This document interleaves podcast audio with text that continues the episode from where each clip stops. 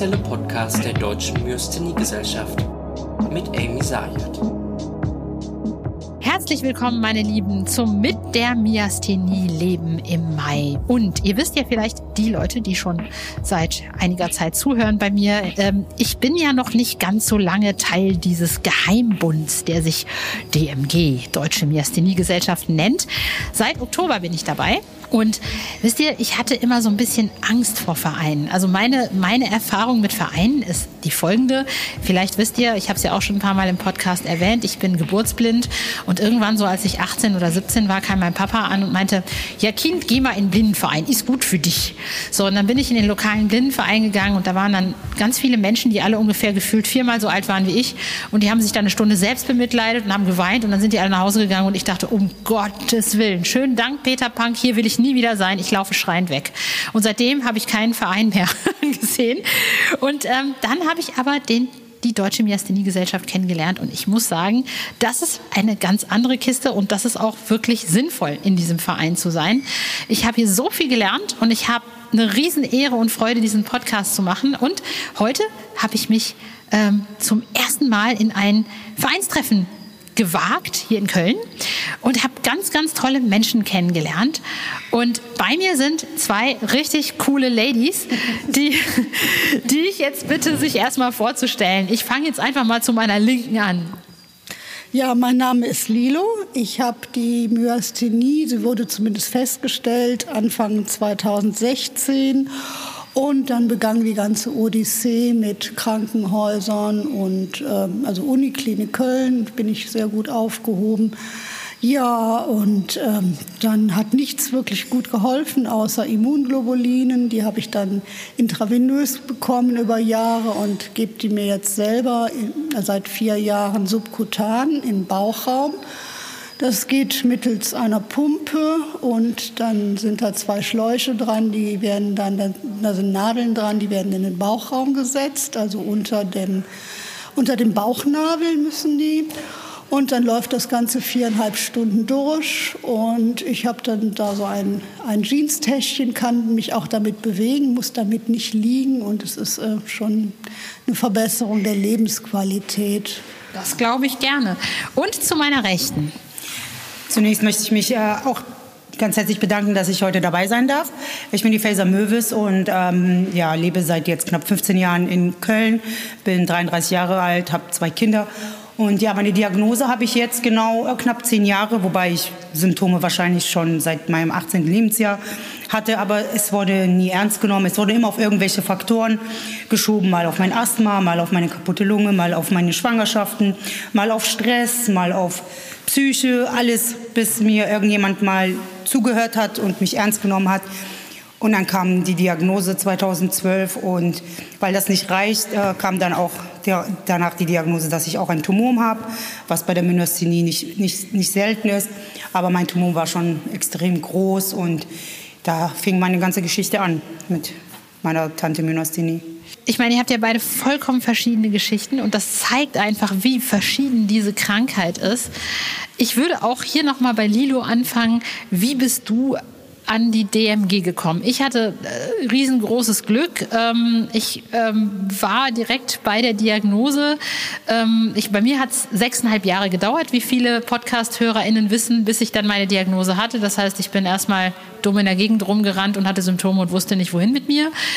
Ähm, aber das Coole war, als ich dann diagnostiziert wurde, hat der Professor Paus damals an der Uniklinik Bonn, der ist da nicht mehr, aber damals war er da, hat sich hat mich da so eine Stunde oder so sitzen lassen und hat kam dann wieder mit dem Notfallausweis der DMG, hat mir den in die Hand gedrückt, ganz viel Infomaterial und meinte, da gehen Sie jetzt hin. Und zu dem Punkt hatte ich noch überhaupt keinen Bock auf sowas und dachte, nee, nee, lass mich erstmal in Ruhe. Es hat ein bisschen gedauert, bis ich dann den Weg gemacht habe zur Deutschen Myasthenie-Gesellschaft. Ähm, wie bist du, Lilo, an die Deutsche Myasthenie-Gesellschaft gekommen? Also mein Neurologe, ich hatte auch, äh, war da schon Jahre bei ihm und er sagte, ich weiß gar nicht, was das ist und was Sie so haben. Und dann hat er irgendwann den Bluttest gemacht. Da waren dann die Antikörper zu sehen und da hat er gesagt, ich habe jetzt gleich einen Termin mit dem Professor Schröter gemacht in der Uniklinik. Ja, und dann war ich da in dieser Myasthenie-Sprechstunde und habe dann Infomaterial bekommen von der DMG und habe dann gleich den Regionalansprechpartner von Köln angerufen, habe dann auch gleich zwei Stunden mit ihm telefoniert und habe dann auch erfahren, dass es anderen auch so geht. Ja, und dann war ich bei dem ersten Treffen und war ziemlich geschockt und habe gedacht, die armen Leute, boah, was sind die alle schlecht dran. Nee, da geht's dir ja noch richtig gut. Und ich bin dann auch ein halbes Jahr später in Kassel gewesen, bei dem Neubetroffenen-Treffen mit meinem Mann zusammen. Und ich habe nur immer gedacht, oh je, oh je. Und mein Mann sagte immer, ja, das ist bei meiner Frau auch, das ist bei ihr so genauso. Und da wurde das erstmal so gespiegelt, was man selber gar nicht wahrgenommen hat. Und das war sehr interessant. Also man ist auch ganz gut aufgefangen worden, da gerade in Kassel. Und so der Beginn mit diesen ganzen Informationen und die Leute haben einen da wirklich abgeholt und man konnte gut darüber sprechen und so bin ich dann bei der DMG gelandet. Ja, das war bei mir halt genau der Grund, warum ich das am Anfang nicht wollte, weil ich mhm. einfach erstmal klarkommen wollte und mir nicht, ich war einfach noch nicht in der Lage, mir noch andere Schicksalsgeschichten anzuhören oder andere Geschichten von Menschen, da war ich einfach noch nicht so weit und ich wollte erstmal in der Lage sein zu geben, bevor ich bevor ich das, diesen Schritt wage in eine Selbsthilfegruppe. Ich glaube, das war so ein bisschen meine Angst. Wie war es denn für dich, Faser? Wie, wie bist du an die DMG gekommen? Also ich muss ja sagen, zunächst war ich schon relativ jung, wo ich die Diagnose bekommen habe. Ich war knapp 21. Das ist ja auch nicht so das Alter, wo man an Selbsthilfegruppen ja, denkt. Ja, genau. Vor allem hat man ja dann doch noch stark das Bild, so, äh, so an die AAs zu denken. Wir sitzen alle in meinem Kreis und bejammern uns, äh, was natürlich heutzutage überhaupt nicht mehr zeitgemäß ist. Also in Selbsthilfegruppen trifft man einfach äh, Menschen, die Experten in ihrer eigenen Sache sind. Und ähm, Betroffenheit verbindet einfach und das spiegelt ganz stark die DMG. Als ich äh, die Diagnose erhielt, äh, war noch ein ähm, ähm, Professor an der Uniklinik Köln, der äh, viel irgendwie mit der DMG ge gemacht hat. Der ist jetzt verrentet. Und er hatte es mir mal so zwischen Tür und Angel erzählt, aber wie du selber gesagt hast, in dem jungen Alter hat man daran nicht gedacht. Und ich habe auch erst mal so, ähm, ja, okay, jetzt habe ich die Diagnose, so, pff, was passiert jetzt schon, ne? So nach einer Zeit habe ich gemerkt, so okay, es ist doch alles krasser, als wie ich gedacht habe. Und ich bin doch irgendwie ganz alleine und keiner versteht mich. Vor allem ähm, der engste Umkreis. So, ach, gestern hast es funktioniert, eben ging es noch, aber was ist jetzt los? Und die Verständnis war nicht da und ich habe immer, immer mehr gemerkt, so okay, dieses ständig erklären und rechtfertigen, das geht so auf die Psyche und ähm, ich würde halt gerne einfach mal mit Menschen sprechen, die so Ähnliches oder Gleiches erleben und dann habe ich den ersten Schritt zu DMG, ähm, zu einem DMG-Treffen gewagt, wo ich ähm, auch ähm, den Regionalleiter ähm, angerufen habe und wie es auch im Ehrenamt ist, es ist schwierig, äh, an Gelder zu kommen, schwierig auch an Räumlichkeiten zu kommen. Und äh, das ist dann so entstanden, dass die DMG-Gruppe sich damals in der Resistenz in, in Köln getroffen hat. Und dann stehe ich da so mit meinen 21 Jahren von der, vor, vor einem Luxus-Seniorenheim, muss man ja dazu sagen. Und dann so ohne Ausbildung, äh, noch mitten im Berufsleben. Kann ich mir das überhaupt leisten? Wo bin ich denn hier überhaupt gelandet? Ist das jetzt meine Zukunft? So? Geil. Ist das Seniorenheim jetzt so mein ähm, nächstes Zuhause? Um Gottes Willen. Ja, das war der größte Schock, wo ich davor stand. Und eigentlich wäre wär ich gerne wieder zurückgegangen. Und dann bin ich reingegangen und ich habe super tolle Menschen kennengelernt und ähm, natürlich war ich sehr jung und die waren viel, viel älter und ihre Problematik war eine ganz andere als wie meine. Also natürlich war die Problematik Rente, Arbeiten etc., Haus. Das sind alles Sachen, die ich alles noch, die habe ich ja alle gar nicht gehabt in meinem jungen Alter.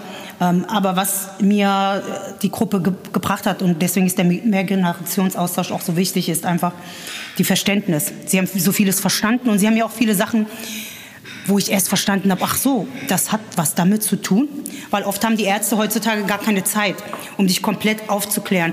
Und die Myasthenie ist so eine seltene Erkrankung, man kann auch nicht erwarten, dass jedes Krankenhaus, jede Neurologe jede Diagnose kennt. Und da war es einfach schön, mit Betroffenen zu sprechen, die dasselbe erleben und die mir auch, auch Tipps gegeben hat, die so ein Arzt, da hat er gar keine Zeit für. Und das ist einfach der Mehrwert gewesen. Ähm, trotzdem muss ich sagen, ich finde es schön, dass wir die Location geändert haben. wir treffen uns jetzt in, in Kalk, in, in, in, in einem schönen Burgerhaus, ähm, wo wir im Sommer auch draußen sitzen können. Das macht schon viel aus. Also die Residenz Seniorenheim schreckt viele ab. Das, aber wir haben natürlich, wie, wie anfangs gesagt, auch Schwierigkeiten, immer passende Räume zu finden. Und vor allem, ähm, wenn man so jung ist, war das schon ein Schock. Aber die, ähm, der Mehrwert der Gruppe war so groß bei mir, dass ich auch immer mehr mich engagiert habe.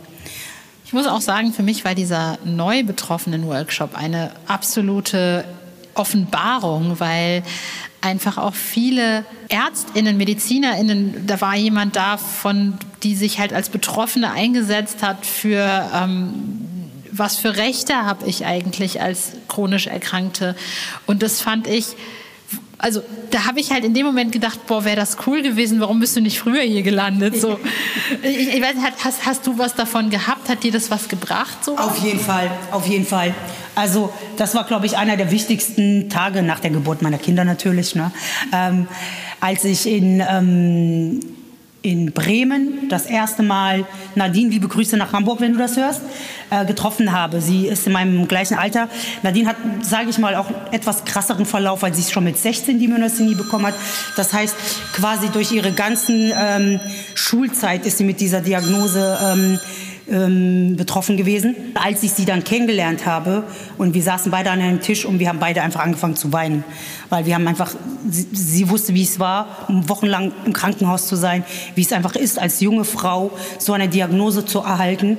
Und das war, es war einfach ein, ein krasses, ein krasses, ein krasser Moment einfach für mich. Und seitdem jetzt fast knapp zehn Jahre, acht, ja, nee, neun Jahre haben wir ähm, auch ähm, Kontakt und das ist, ist es sehr schön, weil sie versteht mich, ich verstehe sie und dadurch ist auch unser Kreis einfach größer geworden ähm, von äh, den jungen Myasthenikern und äh, das ist einfach ähm, wunderbares Gefühl, wenn das Gegenüber dich versteht und du dich nicht erklären musst.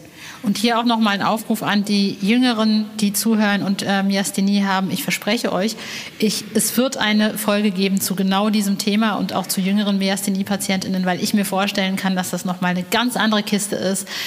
Ähm, ich habe meine Diagnose damals spät bekommen. Ich leide aber seit ich 36, 37 bin an dieser, an dieser Krankheit.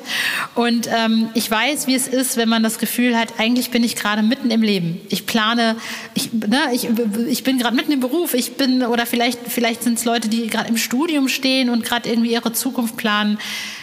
Ganz ehrlich, ich glaube, diese Leute brauchen nochmal einen ganz anderen Support als Leute, die irgendwie, also dieser Support muss einfach gegeben sein. Und ähm, ja, ich äh, plane auch hierzu auf jeden Fall eine Folge. Also ähm, will ich nur in, an dieser Stelle nochmal erwähnt haben. Lilo, was war für dich so das prägendste oder der prägendste Moment in der DMG? Oder was war für dich wichtig, ähm, mit ExpertInnen in eigener Sache ähm, zu kommunizieren oder überhaupt in so einer Selbsthilfegruppe zu sein? Ja, für mich war das so schrecklich, weil das immer so kippt. Weil ich habe dann bin morgens aufgestanden, habe gedacht, okay, du machst jetzt was und du, bist ganz aktiv und dann mittags ging schon gar nichts mehr und ich habe das nicht verstanden. Ich verstehe es manchmal heute noch nicht, deshalb kann ich das auch anderen Menschen ganz schlecht erklären, die das nicht kennen und nicht haben. Ähm, das ist so eine ganz, ganz komische Geschichte, finde ich, mit dieser Mühe. Und ähm, ja, und da war das total wichtig zu hören, ja, das habe ich auch und das geht mir genauso. Und ähm, es ist zwar bei jedem ein bisschen unterschiedlich, aber diese, sagen wir mal, diese chronische Müdigkeit, dieses Erschöpftsein, dieses, dieses Zusammenbrechen, nicht mehr gehen können, auf einmal nicht mehr richtig sprechen können und auch dieses nicht mehr richtig denken können, wenn dann alles körperlich so zusammenbricht. Das ist wirklich was, das kann sich kein anderer vorstellen, der das nicht hat. Und das war für mich sehr, sehr bereichernd. Gerade dieses nicht richtig denken können, das fand ich so schlimm. Und plötzlich irgendwie ein Wort zu suchen und plötzlich irgendwie gar nicht. Und ich bin dann so, dass ich dann plötzlich wirklich keine, also dann Atemprobleme bekomme, aber nicht, also Panik, weil ich das Wort nicht finde, weil ich nicht kommunizieren kann. Das, das, boah, das, das war für mich das Aller, Allerschlimmste. Das verstehe ich so gut. Von daher ähm, ja, ich, ich, ich bin nach wie vor, also je öfter ich äh, in diese Treffen oder mit den Leuten auch spreche, je mehr wird mir bewusst, wie wichtig das ist. Und ich bin froh, dass ihr euch heute bereit erklärt habt, ähm, mit mir darüber zu sprechen und das auch so offen zu legen. Ich weiß, dass es nicht, nicht so einfach ist, immer darüber zu sprechen. Ich, ich stelle mir das nicht immer einfach vor, zumindest ist es das für mich nicht. Von daher vielen, vielen lieben Dank an euch, dass ihr mir eure Zeit gegeben habt. Und wir sprechen gleich nochmal mit einem anderen Myasthenie-Patienten nach den Ladies. Sein Name ist Nick Gittins und der erzählt uns auch gleich nochmal von seinen Erfahrungen. Ähm, von daher, ich bin froh, hier zu sein und äh, ja, wir machen gleich weiter. Bei mir ist jemand, der schon ein bisschen länger im Verein ist als ich. Und heute spreche ich mit dem über, naja, was eigentlich so das Mitgliedsein eigentlich bringt, wenn man, ähm, ja, wenn man Myasthenie hat und ja, vielleicht auch noch nicht so ganz klar ist, was man damit soll. Aber selbst wenn man sie schon länger hat, darfst du dich oder magst du dich mal kurz vorstellen? Ja, grüße euch. Ich bin der Nick.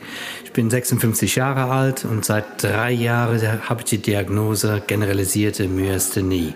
Und wie fing das eigentlich alles an? Ich meine, wir kennen das alle. Sie kommt meistens aus heiterem Himmel. Ja, mehr oder weniger war es auch so. Ich war mitten im Leben, habe einen ganz normalen Job gehabt, wie jeder andere auch. Und plötzlich habe ich gemerkt, dass ich leichte Schwächen hatte.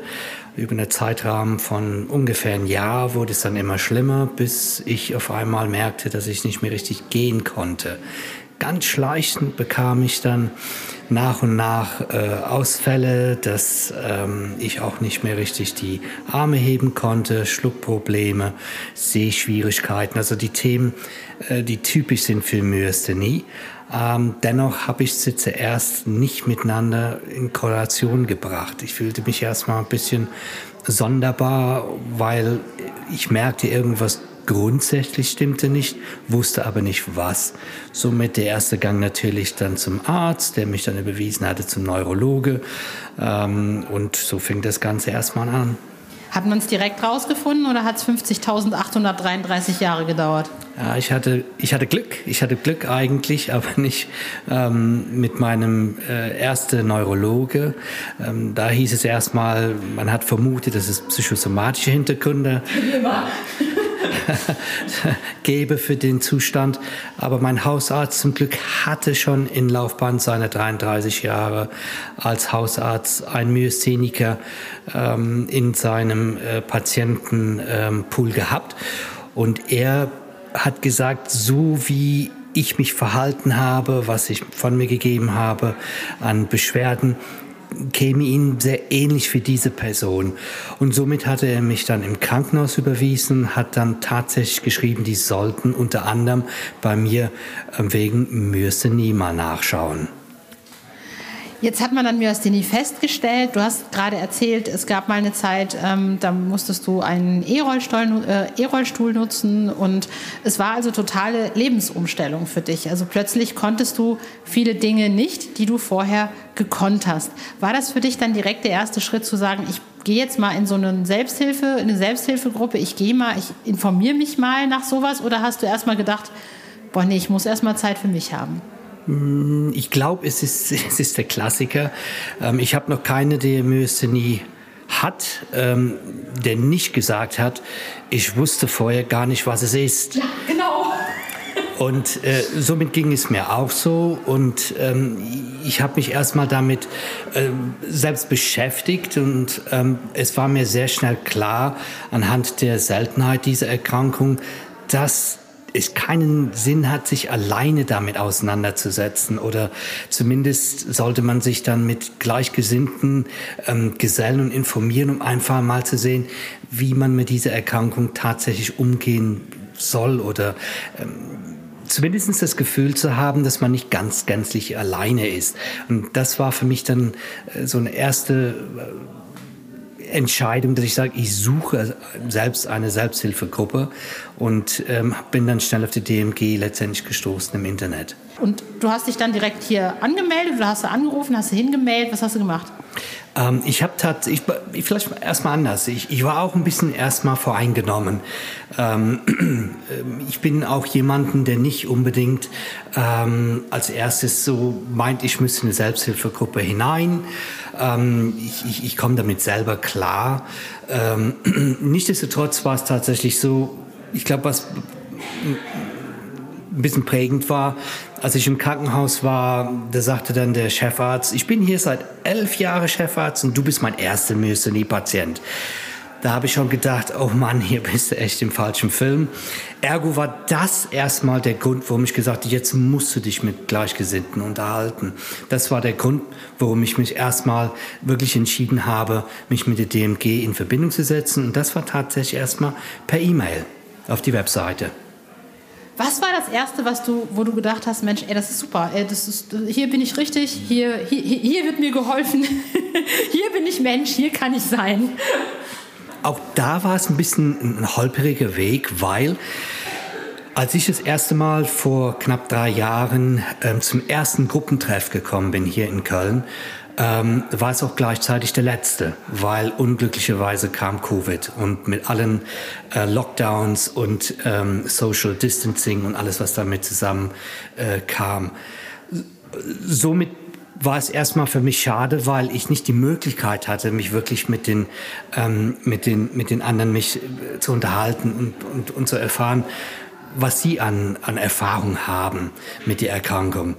Ähm, das ging erstmal so, dass erstmal die DMG sich auch mit die Situation auseinandersetzen muss. Und zum ersten Mal, ich glaube nach ungefähr vier oder fünf Monaten, gab es die Möglichkeit, an Zoom-Meetings teilzunehmen.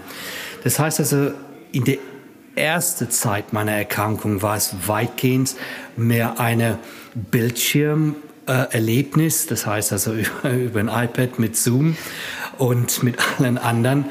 Und interessanterweise funktionierte das sehr, sehr gut. Und Stück für Stück ähm, lernte man die anderen ähm, äh, äh, Mitglieder kennenlernen und man konnte dann ein Stück weit seinen äh, Mut aufnehmen und tatsächlich sich äußern, wie geht's mir dann? Und ich glaube, das war eine ganz wichtige Sache, weil ich habe mich verstanden gefühlt und somit konnte ich dann auch dann von den ähm, von den anderen hören, wie es denen geht und ich konnte mich da wiederfinden. Was bedingt schwierig ist, wenn man außerhalb versucht, Leuten zu erzählen, was gerade ging, geht jetzt nicht mehr. Das versteht so eine, die Myasthenie nicht hat oder die Erfahrung mit jemandem, der Myasthenie hat, ähm, das zu erklären. Und somit ähm, wuchs das also Stück für Stück. Es war nicht eine, eine sofortige ähm, Verständnis für die, für die, ähm, für die Mitgliedschaft in, in der Gruppe, sondern ähm, es, es war eine, eine leichte Evolution. Und heute natürlich, post-Covid, ist es viel schöner, dass man sich hier in Bonn tatsächlich, äh, in, Entschuldigung, in Köln wieder treffen kann persönlich. Also für mich eine wichtige, wichtige Sache. Ja, ich glaube, daran hatte ich gar nicht gedacht, ne, dass du jetzt auch deine Diagnose eigentlich so kurz vor Covid bekommen hast. Das muss ja noch eine, noch, also glaube ich zumindest, noch eine zusätzliche Belastung sein. Also draußen ist irgend so eine Krankheit, von der noch nie irgendwer irgendwas gehört hat. Ähm, alles läuft Panik, man hat selber Angst und man weiß, man hat irgend so eine Autoimmunkrankheit, die man selber noch nicht so ganz geschnallt hat. War da so ein, so ein Austausch nicht sogar noch wichtiger? Uh, unbedingt. Also ähm, ich, ich, ich freue mich natürlich, dass ich die Möglichkeit ähm, habe und auch hatte, gerade mich auszutauschen mit, ähm, mit, mit Leuten mit Myasthenie. Und es war insbesondere dann, wo Social Distancing, wo man nicht rauskam und erst recht war es dann wichtig, sich mit Leuten zu unterhalten, die, ähm, die einfach die, die, die Verständnis, die Erfahrung und auch entsprechend ihre, ähm, ihre, ihre Tipps geben können. Nicht alle passten, aber es waren extrem viele wertvolle Sachen, die äh, für mich persönlich wichtig waren äh, dabei. Und, äh, und ich stellte fest, nach einer sagen wir so nach eineinhalb, zwei Jahren, dass ich selbst in der Lage war, vielleicht wertvolle Sachen wieder in die Gruppe mit hineinzugeben. Also ja, es war während der Covid-Zeit eine besonders wichtige Zeit, ähm, die DMG als, als, als Mitglied bei, äh, äh, zu sein. Ich war im Oktober auf diesem Neubetroffenen-Workshop und ich habe ja immer mal wieder mitbekommen, dass hier dann auch immer ReferentInnen eingeladen werden, die ähm, halt aus dem Myasthenie-Spektrum erzählen, ob ÄrztInnen, ähm, LogopädInnen, äh, Menschen, die wirklich auch lange in der Medizin, in der äh, Medizin mit Myasthenie zu tun haben. Sowas fand ich, also für mich war das total bereichernd, weil all diese Fragen, die, die meistens bekommt man ja gar nicht die Möglichkeit, all diese Fragen stellen zu können. Hast du davon profitiert? Oh, ähm, mehrfach. Ähm, dadurch, dass wir immer ähm, unterschiedlichen Spezialisten, ähm, die sich äh, gerade mit der Myasthenie ähm, auseinandersetzen, als ihr Steckenpferd. Ich meine, das sind ja sehr erfahrene ähm, äh, Mediziner, Ärzte, Professoren, ähm, Sachen Fachpersonal. Und aus ihrer Warte her konnten sie dann immer uns die neuesten ähm, äh, Medikamenten zum Beispiel, neue Therapieansätze, ähm, Unterstützung ähm, geben, was äh, ihr Wissen äh, und, und Erfahrungen angeht mit die Erkrankung. Und somit war das natürlich für mich persönlich, wie glaube ich alle anderen, eine ganz wesentliche Bestandteil ähm, des, äh, des, des, des, des, des ähm, äh, Mitglieds bei der DMG. Ich finde, das ist, also das war für mich total wichtig, einfach auch zu merken, da sitzen nicht nur Leute, die sich gegenseitig auch Hilfestellung geben, sondern man kriegt halt auch Hilfestellung von außen, weil oftmals weiß man ja auch so als stinknormale Patientin gar nicht weiter, weil man das ja meint, das ist ja so, ne? also auch gerade sowas wie, ja, was mache ich denn jetzt, wenn ich auf Reisen gehe? Oder was tue ich denn jetzt, wenn ich ähm, mit irgendeinem Immunsuppressivum nicht klarkomme, aber nicht weiß, wie ich mit der Krankenkasse umgehen soll oder so. Das sind halt so Dinge und oftmals ist man ja vielleicht auch, ja, vielleicht muss man dann auch mal den, den, die, die Klinik wechseln oder so, weil man da nicht irgendwie gut aufgehoben ist und wenn man dann mit irgendwem gesprochen hat, der einem noch mal einen Plan B gegeben hat, kann man vielleicht dann auch zu dem Menschen, der einen behandelt, dann auch hingehen und sagen, hey, ich habe aber gehört, das geht das nicht auch für mich. So, ich meine, ich weiß nicht, ob das für dich auch irgendwie, aber für mich war das total wichtig. Ja, ähm, ich glaube, was hier besonders wichtig zu erwähnen ist, ist, ist es war nie ein, äh, eine Einweg-Kommunikation, ähm, äh, sondern äh, alle diese Spezialisten haben äh, zugelassen, dass man Fragen stellen konnte.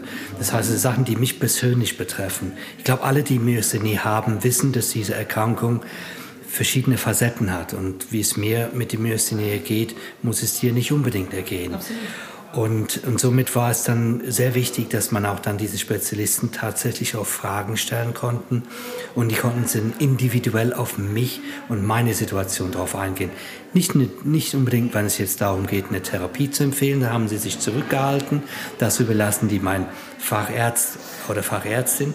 Aber ansonsten waren es immer dann Ansätze, wo die dann gesagt haben, habt ihr daran gedacht oder habt ihr dieses gedacht? Und, und das ist natürlich sehr wichtig. Total. Vor allem, man kann ja auch was mitnehmen und dann zu seinem Arzt gehen oder zu seiner Ärztin und sagen, hey, ich habe das und das gehört. Kann ja auch bei mir funktionieren. Und dann muss halt der behandelnde Mensch da entscheiden, ob das wirklich funktioniert oder nicht. Ne? Also das, ist, das, das, find, das hat mir irgendwie total geholfen. Das finde ich mega wichtig. Lieber Nick, ich danke dir ganz, ganz herzlich, dass du im Podcast warst. Und ich bin total ich bin jedes Mal einfach total geflasht, wie offen Leute ihre Erfahrungen teilen, auch nicht nur mit mir, sondern auch mit all denen da draußen, die vielleicht, ähm, ja, die vielleicht neu gerade an Myasthenie äh, diagnostiziert wurden oder vielleicht noch gar nicht wissen, dass sie sie haben. Ich glaube, das ist eine immense Hilfe. Und ähm, ja, ich, ich freue mich, diesen Podcast machen zu dürfen und das einfach nach außen tragen zu dürfen, weil ich weiß selber, wie es ist, wenn man mit so einer Krankheit rumrennt und nicht weiß, was man hat und, und einfach sich fragt, sterbe ich jetzt morgen oder werde ich jetzt irgendwie gar nichts mehr können? Und ich weiß, wie man sich fühlt und ich glaube, viele von uns wissen das und von daher ähm, freue ich mich für all diejenigen da zu sein, die vielleicht ähm, entweder schon lange dabei sind, aber auch mal den einen oder anderen Struggle haben ähm, und einfach nicht wissen, wie sie klarkommen sollen, aber auch für Neue, die ja gerade eben lernen, damit umzugehen. Ich danke ähm, euch fürs Zuhören und wenn ihr Anregungen habt oder Ideen oder Verriss oder Kritik, bitte gerne an die DMG wenden. Ich freue mich wirklich über jede Anregung. Ich freue mich über eure Kommentare. Ich freue mich über eure Instagram-Likes äh, oder auch, auch Nicht-Likes, wenn ihr nämlich konstruktive Kritik habt. Daran kann ich nur wachsen. Ich danke euch und ich freue mich äh, auf den nächsten Podcast. Ich hoffe, da war ich dann vielleicht schon in Fulda bei dem großen Myasthenie-Treffen von der DMG mit ganz vielen ExpertInnen, mit ganz vielen MedizinerInnen. Und da bringe ich hoffentlich ganz, ganz viel Input mit und interessante Interviews. Ich danke euch fürs Zuhören und sage ciao!